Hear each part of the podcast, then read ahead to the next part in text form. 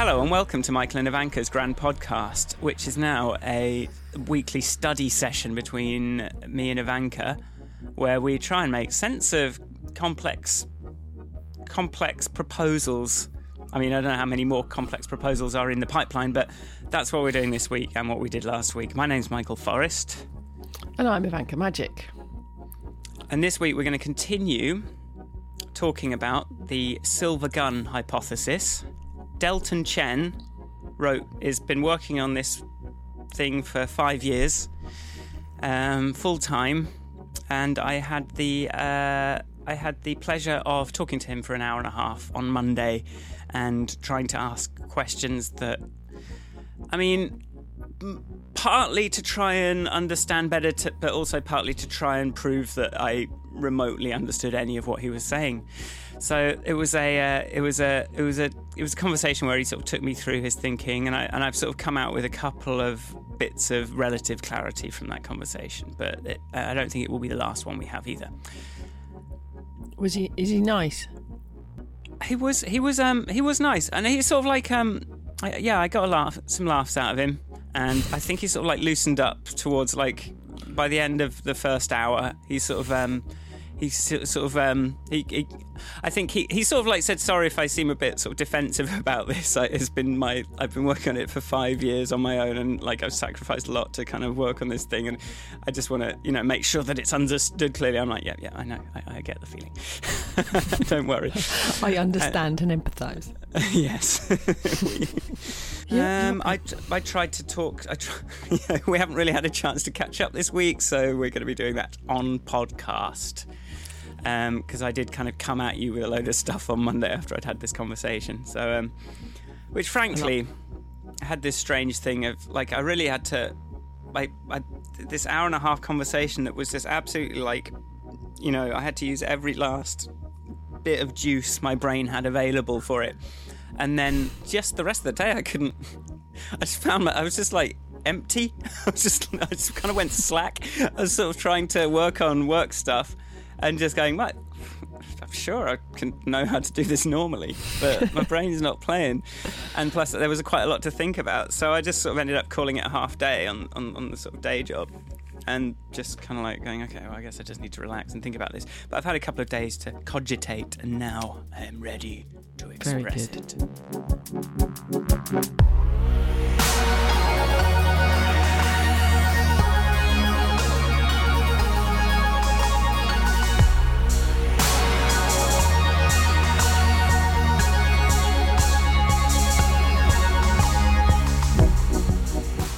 think part of the reason I haven't responded to your um, your notes on Slack were because uh, I'm in that Anal- like last bit of analysis phase of the work I'm doing at work. So when I leave work, I've got nothing. There's like I sit on the train and I'm not mm. reading anything. I'm just staring into space because there's no there's no room for more inputs. But I did I did manage to fit in going to a talk on Tuesday. It wasn't really a talk.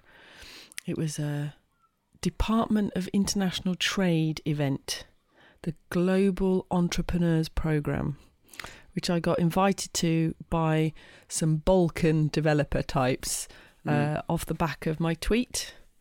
So right. I was like, sure, Excellent. yeah, I'll join in with being a sort of a, an ambassador for the Balkan states. Mm. Uh, and uh, but that was quite fascinating as an event, which I could probably talk about for fifteen minutes. But the interesting thing for us was a woman called Manjula Lee, who has a platform. It's more than, it's more advanced, I'd say, than our friend Delton's thing, called the World, found of Worldwide, yeah, Worldwide Generation it's called. So, but what it is, is a uh, distributed ledger technology. um, okay. Uh, she says she doesn't say, uh, uh, Uh, Bitcoin anymore because people just kind of go um, uh, but basically she uh, she's she was as a human she was very inspiring and good to listen to, you know, satisfying, knowledgeable. It was like, yes, I'll do whatever you say. She was very inspiring. Mm. Uh, she'd come up, she was sort of an Aussie, Sri Lankan, um, South African combo of a human. Uh, mm. And she had worked in the uh, oil and gas industry. She was probably younger than me, I'd say. Uh, and then sort of sat there maybe ten years ago and gone, hang on a minute, the world's coming to an end, what should we do? And came up with that. And part of the problem that lots of people identify is that there's lots of in- things that people do with the aim of having a su- what what Manjula Lee talks about is having a sustainable planet in ten years, within ten years, because mm. that's the timeline, that's the deadline. Um, but then there's lots of activities, lots of things that people are doing, but it's very hard to measure them and to see if they're doing anything. So yeah. her, uh, so there's lots of things like s- sustainable investment programs, blah, blah, you know, projects, blah, blah, but nobody can see if they're working and how do you count that they're working. Mm. Anyway, her product is a um, is designed to help do that, measure the effectiveness, measure the uh, increased traceability. Well, Del- that potentially dovetails quite well into what Delton's talking about as well. I think the weakest point of his, well, we'll get into it, but I think one of the weaker points was this kind of like, someone's got to decide whether what you're doing is climate friendly or not. And he sort of was talking about like a private assessor or like the internet, like yeah. some sort of authority that can say that your work is valid. But if, the, if your person's, you know, yeah. someone else is actually working on, let's, and, let's and measure. It, and it ties into the work, the U N sustainability goals, like it's properly... I've just found the actual website now. I have to confess that I I Googled it the other night when I, she was doing her talk, and I, the, their S E O is not very good. I think it's it's both Catherine Cahoe's talk and what you're finding out from the, you know, there are lots of activities. There are lots of things people are doing. I think the idea of measuring it is not uh, insignificant. Yeah, yeah. So, uh, but anyway, yes, I'm not trying to find a new thing. I'm... just talking about the fact that I found a new thing that sounded very interesting.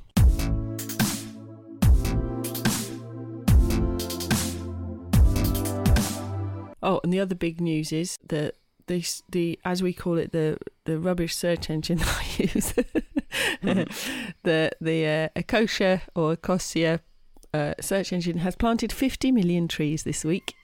They didn't plant them this week, but they have reached their five oh million trees they have planted.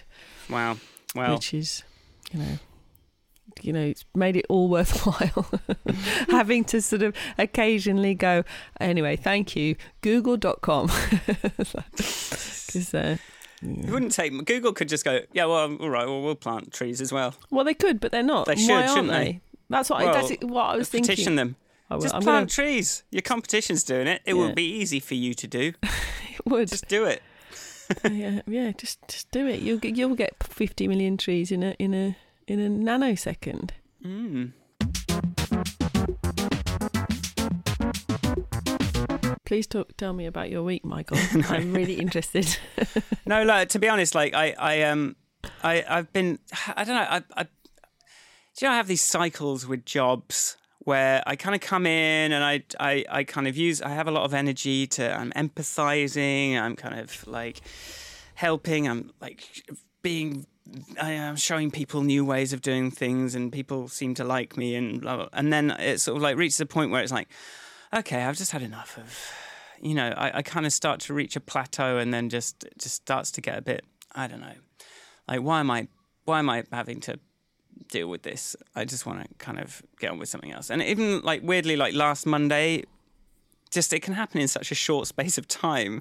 And I was a bit worried that I was kind of hitting that stage with this job already, even though it's kind of give, I've got so much freedom. And like last Monday was the first Monday, and I can't remember how long that I actually really enjoyed myself on a Monday working.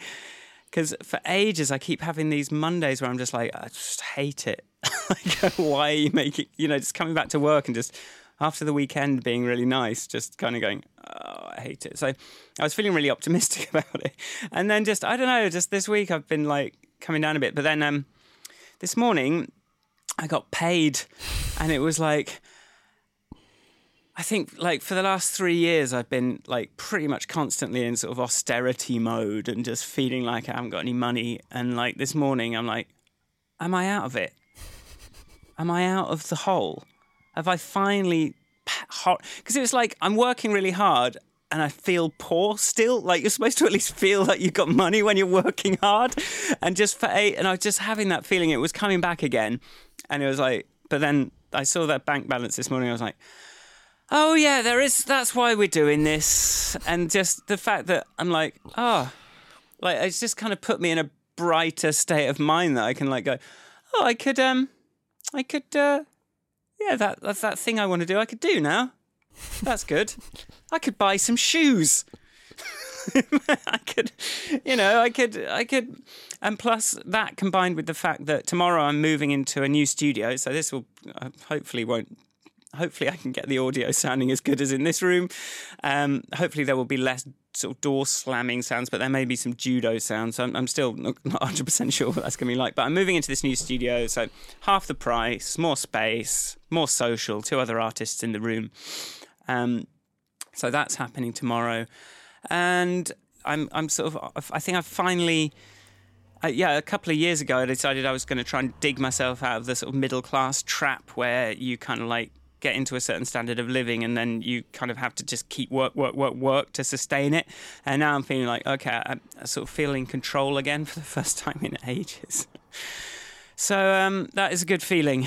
So awesome. I was, was listening to some um, some Lady Gaga. Does that help? Or does that fit well, we've been Well, it's just the mood I was in. Like, I was just because we've been watching this RuPaul's Drag Race. We've been getting into it. We're at season four. We've been watching, and um, we're down to the last four, and um, wow. it's been uh, it's been very good. I haven't cried again or anything. It's, it's it hasn't it hasn't sort of given delivered the emotion thing quite in the same way. But and also we're reading some sort of behind the scenes stuff. Someone got kicked out. It was like, you have broken the rules. You're going to.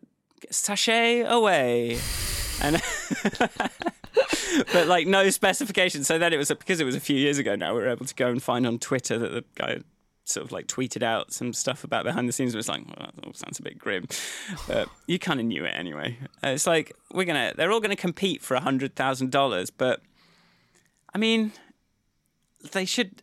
They're also how much employment are they sacrificing for that?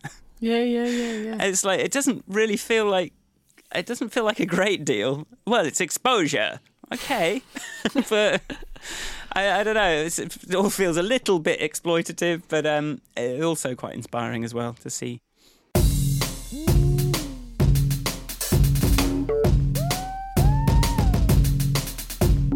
What sort of a week have I had? Um, yeah, how's you doing? How's my week? How's you doing? How am I doing? Uh, it's near the end of my project, which I'm quite relieved about, really. I have, it's not been my favourite project ever. Mm. Um, but uh, but I think we're coming to a good a good recommendation that is a good use of taxpayer money. Mm. Uh, I did turn round to my colleague during the week and say, this project, I'm not sure if it's a solution looking for a problem. It's one of those. Mm. And we were talking around it, talking around it. And I was like, look, it's your tax money. Do you think that this is worth spending taxpayers' money on? Yes or no? And he was like, okay, now you put it like that. For fuck's sake. Anyway, so there was that. What else have I done? This D I T thing I enjoyed, the Department of International Trade. It was quite an eye-opener. I was quite... Uh, I was quite happy, you know, the, the digital marketplace, the product that I I I drove to beta. I, obviously, I had a lot of help with, from a whole team. However, it was my pushing, putting my shoulders behind it. So I uh, was quite proud that it got some mentions. I was sitting there going, oh, yes. Uh, I wasn't, it was lot, there was lots of angels and deal makers. And because the Department mm. for International Trade has a whole program that's, its job is to attract startups, oh, well, not just startups, companies, to the U K. So they move their headquarters to the U K and they move their manufacturing, their jobs, blah, blah, blah. Uh, the, the kickoff of this was, uh, this is a B-word free zone this evening. um, but they have like angel investors walking around. They have people from, you know, quite, I'm not going to say all over the world because not all countries were represented, but there were people mm. from far and wide with their startup, their tech ideas, tech products, some examples of people who'd been very success- successful and had been supported by this. And this Manjula Lee in a Worldwide Generation thing is one of their, they had helped um, arrange funding and seed and whatever they did. But, the, mm. you, but what was amusing to me, because I've never been to an event like it, is people walking up to me going, hi, I'm a deal maker. like, uh. And they have a job title, like they have a, on their card, it says deal, you know, like on their name badge. It's a job title. It's a thing that you do. You deal make. I was like, wow, deal make. Um, so I was like, I'm not really looking for any deals right now, but thanks. I've got plenty of deals. I've got loads of deals. How do you, I'd quite like to start paying attention to how these people are getting their funding, how they're kind of getting to do these projects. You've just got to brazen, be brazen. That's what I like. What what I will say on the subject of feminism and equality, mm. uh, there were there were there were three. people that knew they were going to be talking about their startups, and one guy that got put on the spot. One of them was a woman and three were men. Hmm. We listened to a very boring man, a very cocky man, a very inarticulate man, and then okay. we listened to an amazingly inspiring woman speak in front of this room.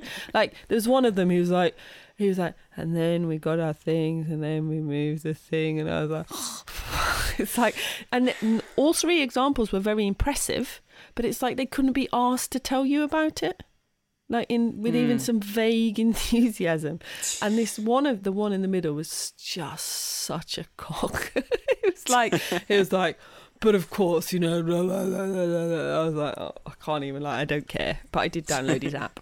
Um, well, it sounds like you uh, succumbed. So, well, sound like sound like a decent app, but it's probably not because of anything he's done. Maybe he's good, but anyway. So I was. What quite was it? Impressed. I'm kind of intrigued by what the app was now that you've said there's an app. What is it? Uh, it was called SeatFrog.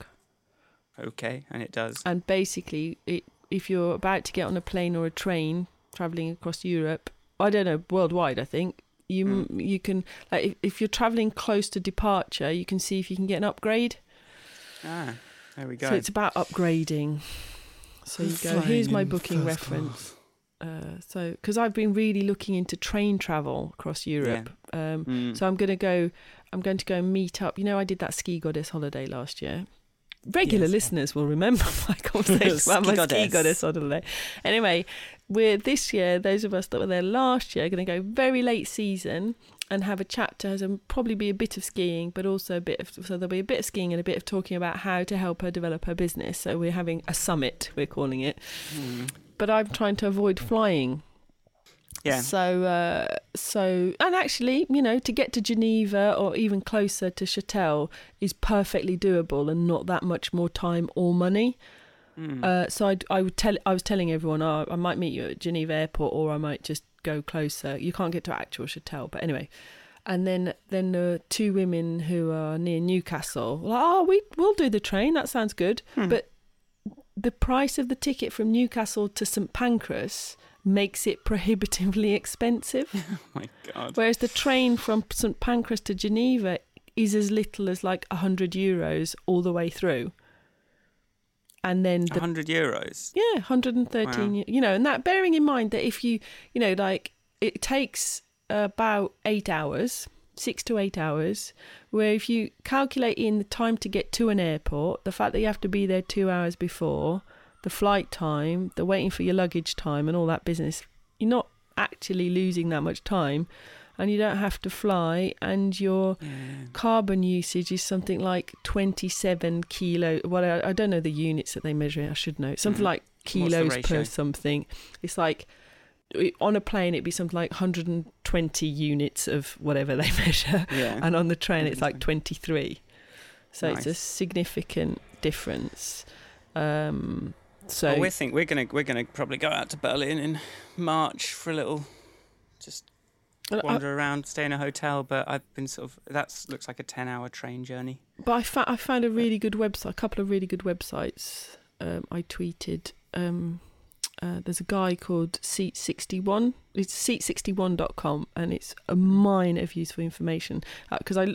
He also tells you, for example, to travel to Croatia, he sort of goes, well, you get the train to Munich, and if you book on this train, you've got enough time to go to this restaurant and have some food before the night. You know, like he, he's right. super nerd, train nerd. Um, and then he he funds his site through affiliates. So I used right. his affiliate, his recommended train ticket thingy. Mm. Can we take the Orient Express? I think that's extremely expensive. Does it still exist? We watched that remake of the, well, watched that modern version of the Murder on the Orient Express the other weekend. It looked like a nice train journey. Well, I used to as a child. Why we never flew when we lived in Yugoslavia and we were coming back to visit grandparents in England. We always took a train because my father was afraid of flying, which meant that we oh. weren't allowed to fly either. So we would get the train. And there used to be this train called the Tauern Express, which you could get on in Split on the coast of Croatia, and it went all the way to Ostend in Belgium. Mm. So you didn't have to change trains. You didn't have to. You just nice. sat on a train for two days and then got on a ferry. And uh, there you go. That was quite cool. But, you know, I think for travelling with a kid, I was thinking this summer I might take my child on the train because mm. uh, I, I enjoy, I have nice memories of big, long train journeys. When I was little.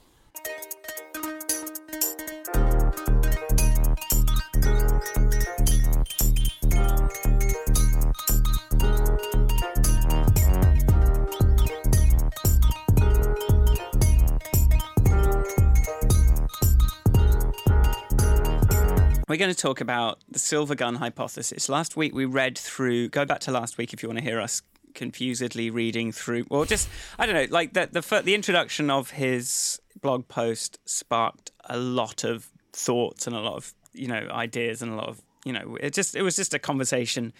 It was a very good catalyst for talking about a lot of different things. Um, this week I'm going to try to sort of clarify what I think he's trying to do, what I think the the um, the nub of his insight is. Come on, let's just get stuck in. We're going to get stuck in, and we're going to. I'm, I'm just going to see if my uh, my understanding of it holds water with a conversation with Ivanka before I have the conversation with Delton again. uh, so, I, I've I've I've found two sort of central. central ideas to this um, this thing he's got now. My sense, having talked to him for a while and having kind of had having had him explain sort of more detail on the different aspects of it, and also him trying to sort of like tell me sort of like how he thinks I should try and explain it, which, uh, you know, I don't know if I necessarily think he's on the right track. I think he's very close to it.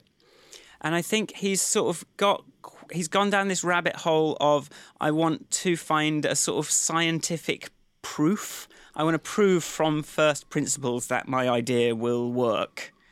Yeah, he, he's sort of, it's like he wants to prove that his economic theory, his hypothesis will hold water from first principles, which I think is good.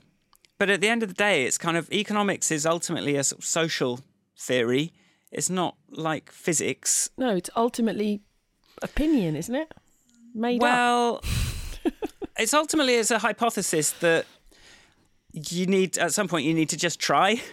Yeah, yeah, And no yeah. amount of kind of like filling it back with theory and, um, you know, sort of building it on theories and sort of proving it and doing maths and, you know, all that kind of thing is really a substitute for just... And, and also, if your co- explanation is so complex that it can't persuade people to try this thing, then that's obviously not a strategy no. that's going to work.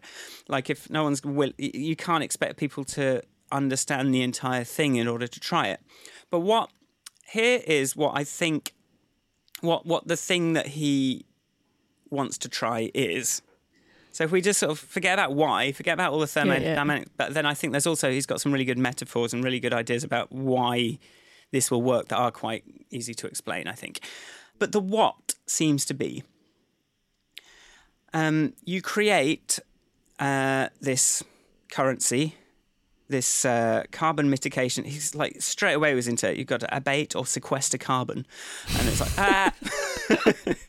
So sequester carbon means um, like bringing, you know, de-entropying the carbon, bringing it back out of where it's doing damage. Trees sequester carbon. And, um, sequester. Yeah, Who's yeah. ever used that in a sentence? Well, Delton Chen. But yeah, so well, I'm not gonna I'm not gonna go into that kind of language when I talk about it. But okay, the idea is, what you're gonna do, you're gonna get your central bank to offer a certain amount of this currency as an investment, and what that will do, that will provide a guaranteed rate of return, which is kind of slightly higher than. Um, like government bonds, that kind of thing. It's guaranteed to be a low-risk investment, a guaranteed rate of return. And then, that, so that's the sort of, um, that's the carrot of all this. So the investors, that, that you know, they've got their po- portfolio of investments. Some of it's in property, some of it's in bonds, some of it's in, like, high-risk stuff like the stock market. This is another way, place that they can put their money that is... Um, on the risk spectrum, very low down, because they have designed it from the ground up to be, this is a low-risk investment. Um, and risk plays a key part of the dichotomy he's created. It's risk versus efficiency. But I'll get into that in a bit. Um, so you, so basically, you get all these... You, you get, take this wealth as an investment, and then you turn it into an ecosystem that rewards...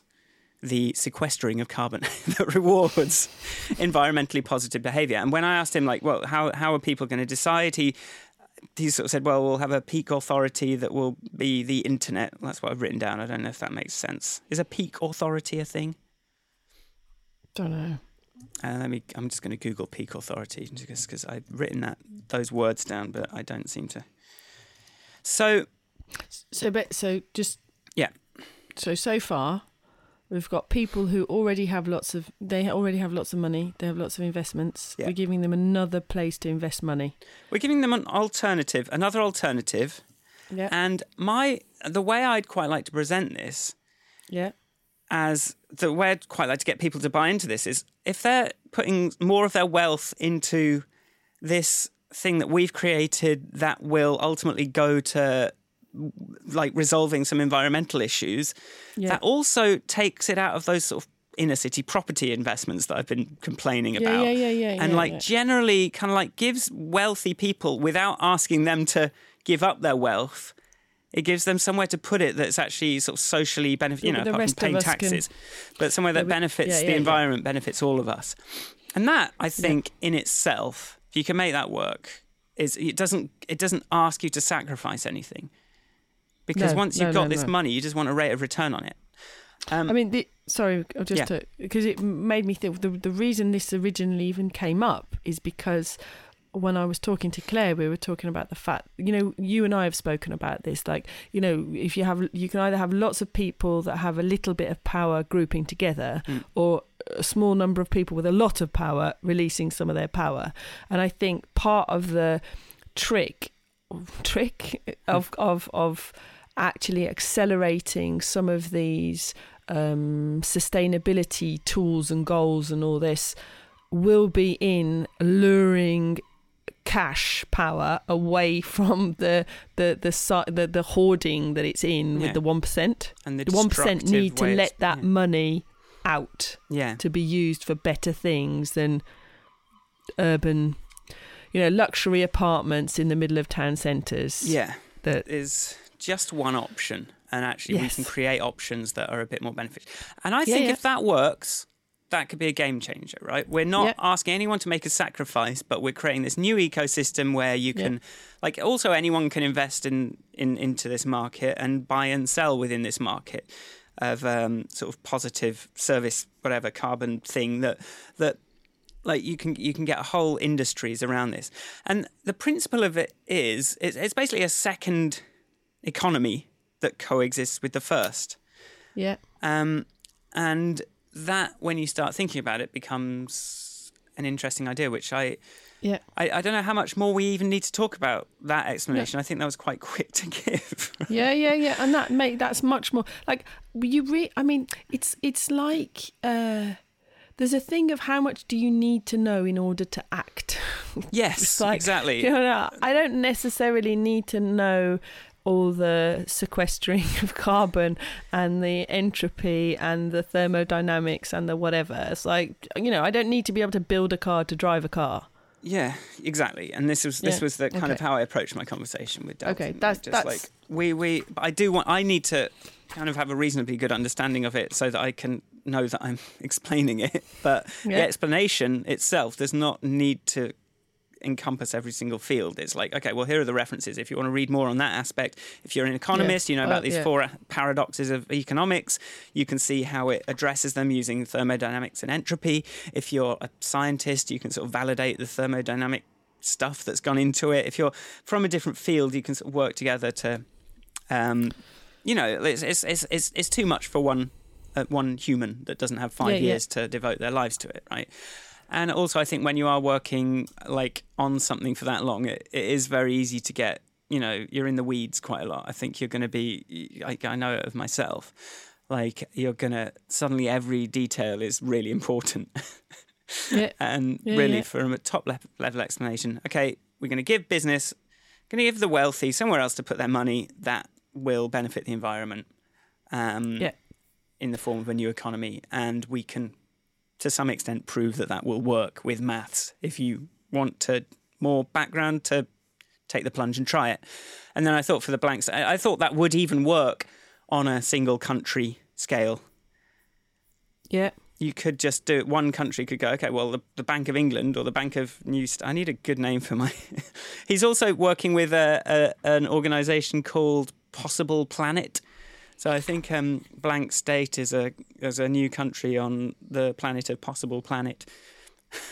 Oh, really? I think I'm thinking a bit like that. I think I still want to kind of keep the, the, the country idea. Um, but he also said, like, yeah, you could probably kind of like just join forces with them, do it under that thing, and kind of then be able to take donations through their sort of charity stuff. Um, mm-hmm. But yeah, so... This is, I, I thought this was going to, this isn't a huge conversation, is it? It's like, okay, right, that that, that makes sense. Yeah, that makes much more sense. Yeah, it's just like the thing. So, but here's here's the here's the sort of cool way of, the interesting way of thinking about it that he kind of um, hinted at, that he talked about. The reason why our economy, so he says, like, we are animals. We what? breathe in oxygen and we breathe out carbon dioxide.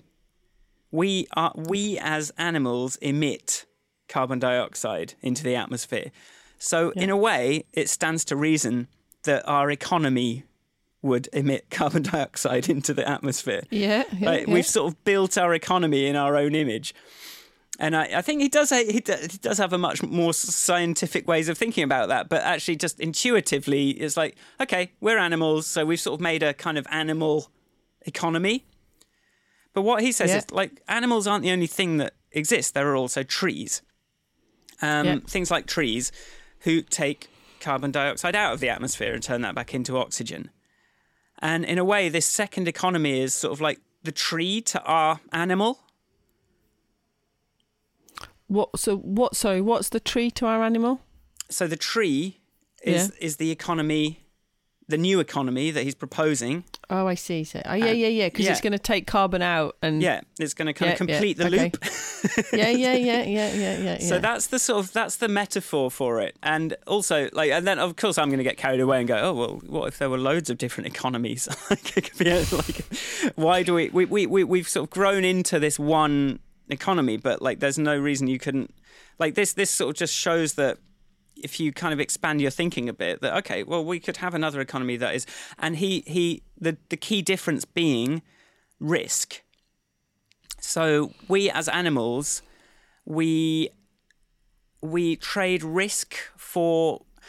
This is this is, this is the bit where I find it harder to kind of put in, put clearly or kind of really quite put my finger on, is we operate in a sort of high-risk state.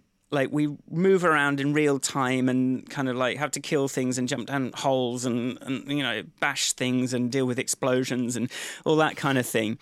Um, but as a result, we kind of... The rewards are much greater like the occasional rewards are much bigger because your yield, you're, you're putting more risk in, but you're getting much bigger yields out. And it's, but it's quite a sort of short-termist strategy. And as we see played out across, you know, all human behavior and economics and just personally, we would usually rather have something now than later. Yep. Um, trees and things like that, in, they are they sort of take a much more low-risk, long-term strategy. They're much more, resi- like mycelia, like mushroom networks. Like, they're a lot more resilient to kind of uh, sudden changes. Um, because risk is specialization. I mean, no, wait. Um, wait that, so the other th- is efficiency. So there's efficiency versus risk, right? We're, we're optimized. We're very. We're optimized for efficiency. Efficiency, right? Efficiency. Um, we're high risk, and as such, we are efficient. Um, at but what, what what efficiency is? What efficiency means is you're sort of specialized towards a, a particular environment. Um, I read this about a programming thing. It's like uh, recently. It's like if you get really, if your environment is stable on a certain time scale, then you sort of evolve to, you, you know, evolve a, lo- a long beak that can kind of go into the anthill, and you're very efficient at extracting value from your environment as long as nothing changes, changes about your environment. Yeah. Whereas so. a tree or a mycelium, or, you know, those sorts of ecosystems are much more resilient to changing environments. So they've they've reduced the risk, but they've they're much less efficient. So what capitalism and our current economy is all geared towards is efficiency and like efi- like efficiency above all else, but it's very high risk. And we're seeing this when it comes to, you know, the climate change things that are happening um, and, the, you know, the financial crisis. It's like you you get very efficient at um, extracting value from the status quo. But as soon as that status quo changes, you're, yeah, you, yeah, you haven't yeah. got any tools anymore. And yeah. so the idea of this second economy is is a different sort of structure that is designed f- to be low risk and y- low yield over time, but I mean, stable. Yeah. Well, sustainable is sort of the opposite of efficiency, is it? Like sustainable has this sort of like slow, steady, ploddy kind of implication in the word itself, whereas efficiency is like no talking, get on with it. It has this sort of, there's certainly a speed factor. Yeah. Don't look anywhere uh, else except at the thing that you are yeah, specialized just, in yeah that yeah just do that. And there's a sort of, and you can see how that sort of you, and you can be you can take yeah you can only be efficient in a in a in a stable environment. I'm yeah. saying what everything you just said. and, it's and, the speed of processing. Yeah, um, and, but what I would say is like, yeah. I would I would say the way I'm thinking about sustainability is more like you need a complete ecosystem for it to be sustainable. The same way that for hundreds of thousands, millions of years, like plants and animals have coexisted and one's taken yeah, yeah, you, carbon yes. out and the other's put Sorry, it in. And yeah. you, you, yeah. you complete the loop, but it's when the yeah. loop Go, when you sort of only have half of what you need, it's just going to yeah. kind of like go out of control and just, you know, go wrong. Well, you know, yeah, yeah, yeah, yeah, yeah. So it, it basically is complete. It's, it's basically not depleting anything. So in the same way, like in an efficiency drive in a work environment, often it's the humans that end up very, very tired and depleted, mm. and at some point they all crash, mm. and then the project goes to shit. Is that a good analogy? Uh, sure. Um,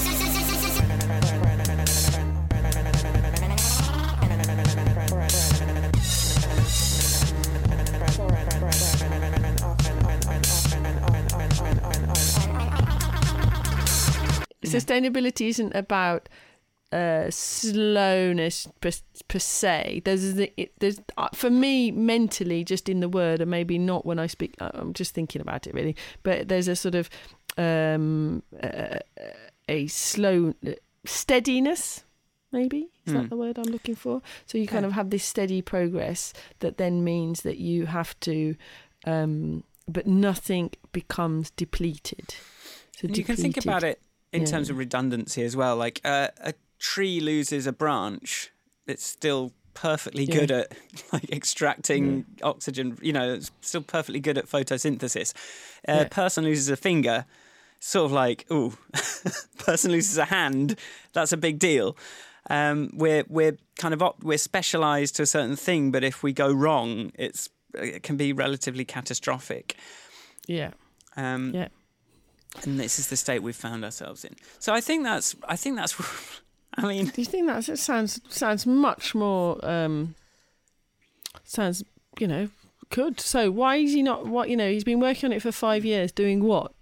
Just like having to learn about thermodynamics and all these different things. So his um his his background is monetary theory and thermodynamics, biophysical economics, ecological economists, more disciplined than normal economists, civil engineering. He's done a lot in PhD in chemical engineering, and he's worked in climate mitigation. And, and on this thing so far, he's published two papers and two chapters of his of his um. I guess, the blog post that we've been reading. So he's got another, like, three chapters to kind of put out there still. The second one's coming out mid-March, apparently. So he's just, like, writing it up, I think, at this stage. And so who does he need to, what you know, like, in his mind's eye, who's going to pick this up? I think he's I think he's targeting economists, probably, sort of trying to get, like like, influential economists to see the his sort of, like, his math and sort of be able to go, ah, right. Because what one thing he, he said, like, if you do introduce this second economy, it's sort of like when you look back at the normal economy, it sort of ends up some solutions fall out of that that kind of explain some of the paradoxes we're currently facing um, that, that economists currently can't quite figure out. Like one he talked about was... There's this one paradox where, like, you would think that by increasing the efficiency of something that there would be an overall reduction in in use of it. So by, re- like, making it more efficient to get petrol, that there would be an overall reduction in, you know, the cost of it or the expense of it. But for some reason, when you increase efficiency, quite often you also... It also comes with an increase in usage as well. It's like... um Because people go, hey, it's not such a faff now, so yeah, I'll do more of it. It's kind of like L A kind of building loads of roads to make it really car-friendly and, and then weirdly having the worst traffic anywhere, whereas London, they sort of like nipped that in the bud a bit, so it's it, it never got quite that chronic, even though I have to look at the West Way all the time, but like, luckily London isn't all entirely... Um, sort of big freeways like like somewhere like L A, which it could very easily have been. Um, like the more kind of potential you make, you sort of end up inviting more, and that that's that's a paradox that I have explained badly and not given you the name of. So does it stay in the podcast? I don't know. So that's uh, yeah, a formal part two provides a formal solution for growth versus degrowth and a degrowth economy. So um, that's what he wants to talk about. Um, asymmetry of the first law of thermodynamics, solutions to some intractable problems of ent- of, um, of economics by bringing in concepts, the concept of entropy and sort of thermodynamics. Oh, it's a Jevons paradox. Hang on. Jevons. Me, Jevons paradox, I found it in the margin.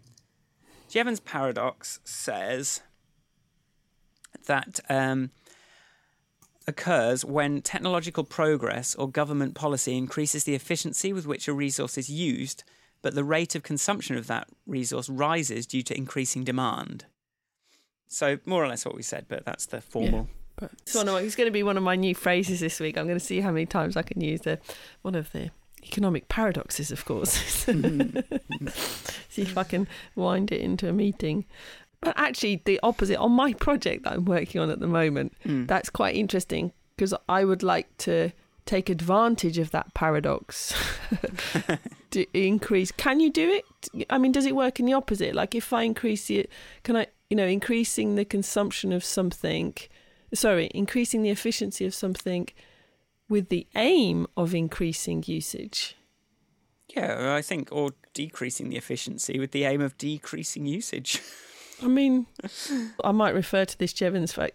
This is exactly Jevons. What I need, like, as a bit of proof for why it's worth doing the thing that I want to do in this Excellent. project. Excellent. I'll be like, look, I I refer to economics theory here.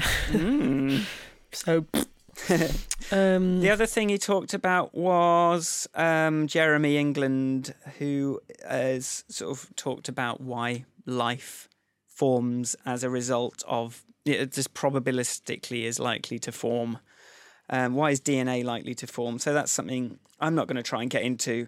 I don't really understand how it's remotely connected to this this uh, this uh, silver gun hypothesis, but is worth having a look at Jeremy England's talks, nevertheless, because it's quite interesting if you want to think about okay, life in terms of thermodynamics.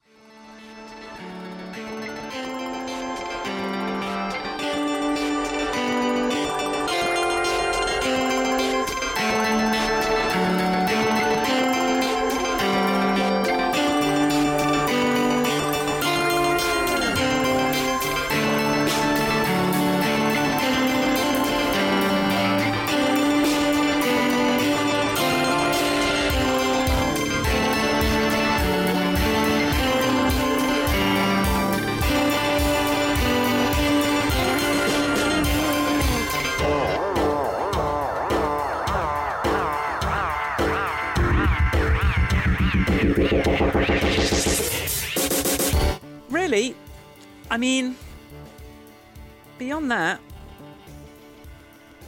I think that's pretty cool. That's it. I think. I think. I think. I will. You know, I'm gonna. I'm gonna kind of write this up into a, into a script that's sort of like. And I think the two parts of it was like, imagine if we created this new kind of money, and I want to just show the network effects of people A, taking the money out of the stuff that's damaging, putting it into something useful, visualizing that ecosystem of people doing carbon positive activities and getting paid for it in this new currency, and more and more people adopting it as um, in parallel with the existing economy if they want to do things that are good. And then just sort of like visualize this sheep, this animals versus trees thing. Sort of say, look, we've got an animal because we're animals. We need to just sort of also have a tree, or we're going to just die.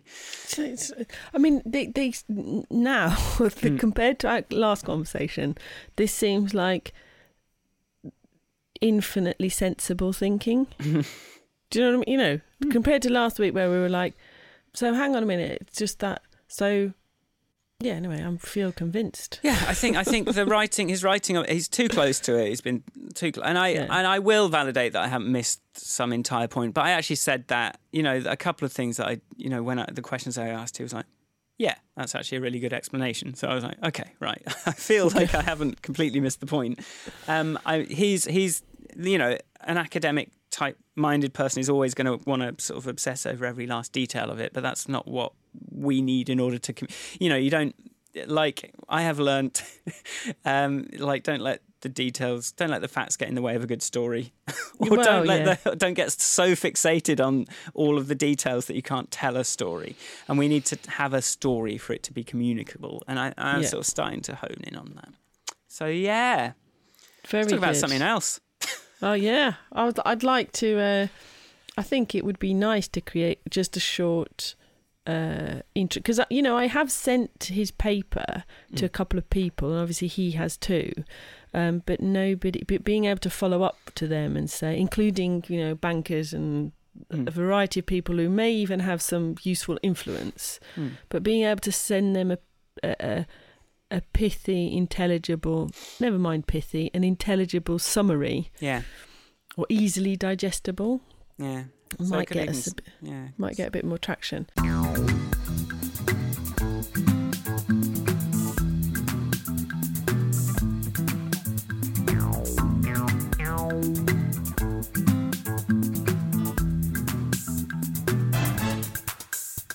you want to try? Do should we look at this other thing? Yeah, I think I was, I was kind of. I'm going to send you the link for this now, because I think the because... weakest link in the actual pra- practical. the practicality of implementing this second economy is that there is, it is kind of subjective. It's potentially subjective what get what this gets used for, and is also like, I'm sure it sort of feels a little bit prone to corruption. Um, if yeah. that kind of risk, if that assessment of is have, has what you've done been effective against climate change or not, if that sort of gets corrupted, then the whole thing is fairly pointless. It's just, yeah. you know, it turns into the same thing we've already got. Um, so what was the what was that? So this is so I've sent you the link. Maybe oh, you worldwide, yeah. Um, yeah. Basic. This the woman started her talk with, "We have got ten years to halt or slow down catastrophic climate change mm. to save life on Earth." Basically, was her start it opener, and I was like, "Oh, hello." Mm. This sounds more like my cup of tea. Uh, and then uh, she was beginning to end. She was inspirational.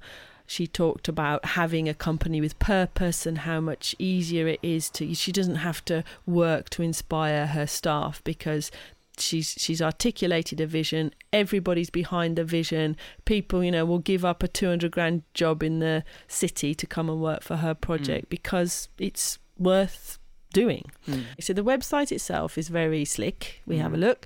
They've got this mission statement, which I think is pr- pretty much what she said. We, you know, we are we are Worldwide Generation, a sustainability fintech startup aiming to deliver the most ambitious project in human history, a global resolution to poverty, inequality and climate change by twenty thirty. Boom. There's mm. no like there's no like, oh, we want to improve life for certain people. No. And this is, you know, without being some sort of, she was very nice because I walked over to her at the end after everyone had finished talking to her. I was like, I said, I just want to walk over and say something very fangirly. Mm. I was like, that was amazing. Thank you very much. It was very inspiring. You know, all the best type thing rather mm. than uh, because uh, she was very cool. So then I've just, um, I haven't really had a chance. I haven't had any time to look at this properly. So it's connected. Very, she's, but she's been in front of the U N. She's connected to them, not just in a, Uh, I'm going to worry about the U N sustainability goals. She's been there and presented to them. And this is where getting involved in this uh, Department of International Trade gang has been useful. You know, they've helped open doors and use mm. contacts. And I think she got Unilever on board quite early, right. who were willing to fund a pilot mm. just to get it off the ground. Because yeah. they, however she presented this and however she explained what she was doing, Uh, it was sufficiently it convinced them to give her the money to get going. And so, and as I understand it, you can go, as I said earlier, you it's a way of uh, recording, registering, validating, measuring that the project you said you did, were going to do actually did what achieved the aims. So it's, um, it might might be our homework for next week yeah, to discuss. Okay. All right. Um, now that we've got um, old... Uh, Delton Chen sorted, but what what I wouldn't object I wouldn't object to taking, like, you know, we could do a, a Google Doc um, description, yeah, um, and then, you know, see if we can come up with a, yeah, a, a paragraph version. For each angle, short version of a few yeah. things yeah. that then we could try sharing and seeing what sort of uh, response we get. Because I'd be interested in sh- sending this uh, description. This thing you were talking about, the, the the existence of a central bank that will offer a certain amount of this currency guaranteed to give a good rate of return mm. bit uh, to the banker guy, see yeah. what he says. Yeah. Um, because I think that's his... And I think you could quite easily supplement it with the animal tree analogy. Yeah. Uh, so, yeah, that looks... I okay. like it.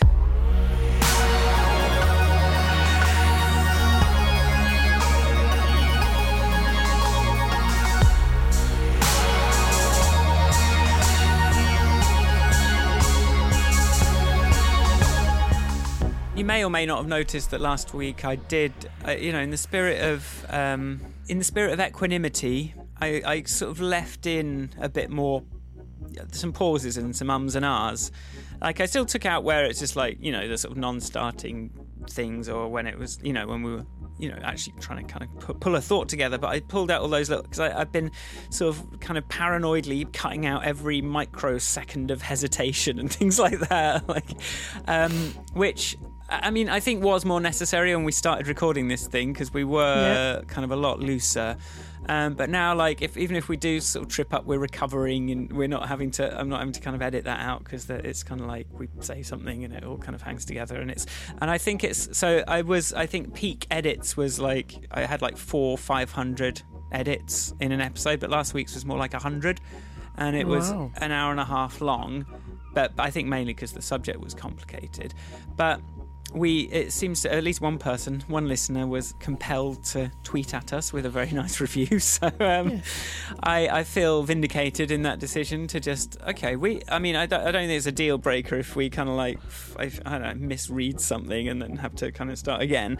Uh, if you're already kind of up for listening to us for an hour, it's probably, you know, and, and maybe it pays off with making us, because this isn't a radio show, this isn't some B B C thing with a f- intro and a thing. It's a podcast, it's a different thing, and I think it's okay for us to it to be a little bit more relaxed, and and we can just be confident that we're not going to look stupid, even if we hesitate once in a while.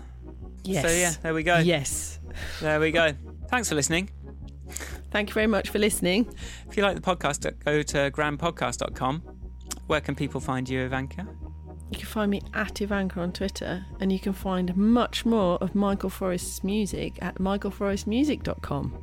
Mm. You can also find some of his videos he makes about how to make music using things that you wouldn't be, you wouldn't think we're, we're going to be making music, like weird cardboard circles and stuff like true. that. It's true. And inflatable aliens. So that's me. There's plenty, plenty of interesting things to see. Um, so yes, we're still working that. out the uh, still working out the format on uh, on the flattery on the flattery. I don't. I just it's it's just more like the music. I I make all the music on this. So if you like it, there's more at michael forrest music dot com. Thank you. Yes. Um, and then come to my, my big project at the moment is blank state dot org and. Um, to some extent done good dot app if you want to have a look at. Please come and have a look if you are interested in doing good. And I am going, I'm working on making that a bit more of an uh, addictive thing. Addictive. sounds, sounds very dark, Michael. It is. It's uh, growth hacking. Uh, it's yeah. uh, it's all about extracting value from your attention. So we make an addictive product that you're constantly launching, and then we sell that attention to advertisers. And just basically, we're farming. Every time you pick up Instagram and start scrolling through it, that is some time that you are generously giving to uh, an investor somewhere who's put some money in and wants a return, and the growth is happening at your expense. I know some of those pictures are nice. Also, here's a top tip. It shows an advert every five posts. So just skip every fifth. Don't look at every fifth, and then you'll be fine. Save save you some time. Oh, and if you're if you're based in Brighton, I'd like to encourage you to vote in the Brighton Restaurant Awards. dot co dot U K The Bravos. Mm. Um, How's so that going? When you... when's that? When's that? Uh, we've had a lot of votes this year so far. So, uh, but basically it's a public vote, so anyone can log in and vote for the restaurants that they like in sixteen categories. It's a very, it's a very nice thing. The restaurants that get featured and get and win get lots of attention from the people who like to go out and, let's say, have brunch or drinks, or there's lots of categories anyway. So mm. check it out if you're in Brighton. If you don't know these places, we don't want any cheaters, you know. Just so you know, oh no cheaters. Do you know, that reminds me of our uh, podcast. Please vote for us in the podcast awards. And I'm just thinking now, we really made a mistake by focusing on the public, of which we have very limited access to, instead of focusing on the judges, who would have been able to say, listen to it and go, oh, that's a good podcast, we'll put you in for it. Yeah. So I next think it year, costs to enter. Next time, we're sending flower baskets. We're sending gift baskets to the judges. We're just going to make this like a Oscars kind of like campaign. Yeah. Spend a million pounds. Do you remember uh, uh, at L B I, one of the big cheeses? I know there was a conversation with some award givers that went, so, how much is it going to cost us to win this award? Hmm. Uh, so yes, hey, that's how that. it goes. How do you think so the Oscars? Goes. Basically, the Oscars they they spend a million dollars on that campaign because they know if they've got an Oscar that they can sell that film and make a lot more back. So when you turn a million dollars into personal gifts and stuff, that's nuts. So you know, good luck getting your independent film noticed when there's that uh, machine at work. So if we want an award, we're gonna have to, you know. Or we're just going to have to make friends with someone with influence, but I don't know how to do that. I don't know how to do that. Anyway, the Bravos are a public vote, so go vote! Or just no bribe Ivanka. No flowers necessary. No, because it's a vote. So you can't bribe Ivanka. All right. Uh, well, thanks for listening. Lovely to see you. Lovely to see you. You, Ivanka. Um, thanks for listening. And we'll see you next time. Bye. Bye. Bye. Bye. Bye.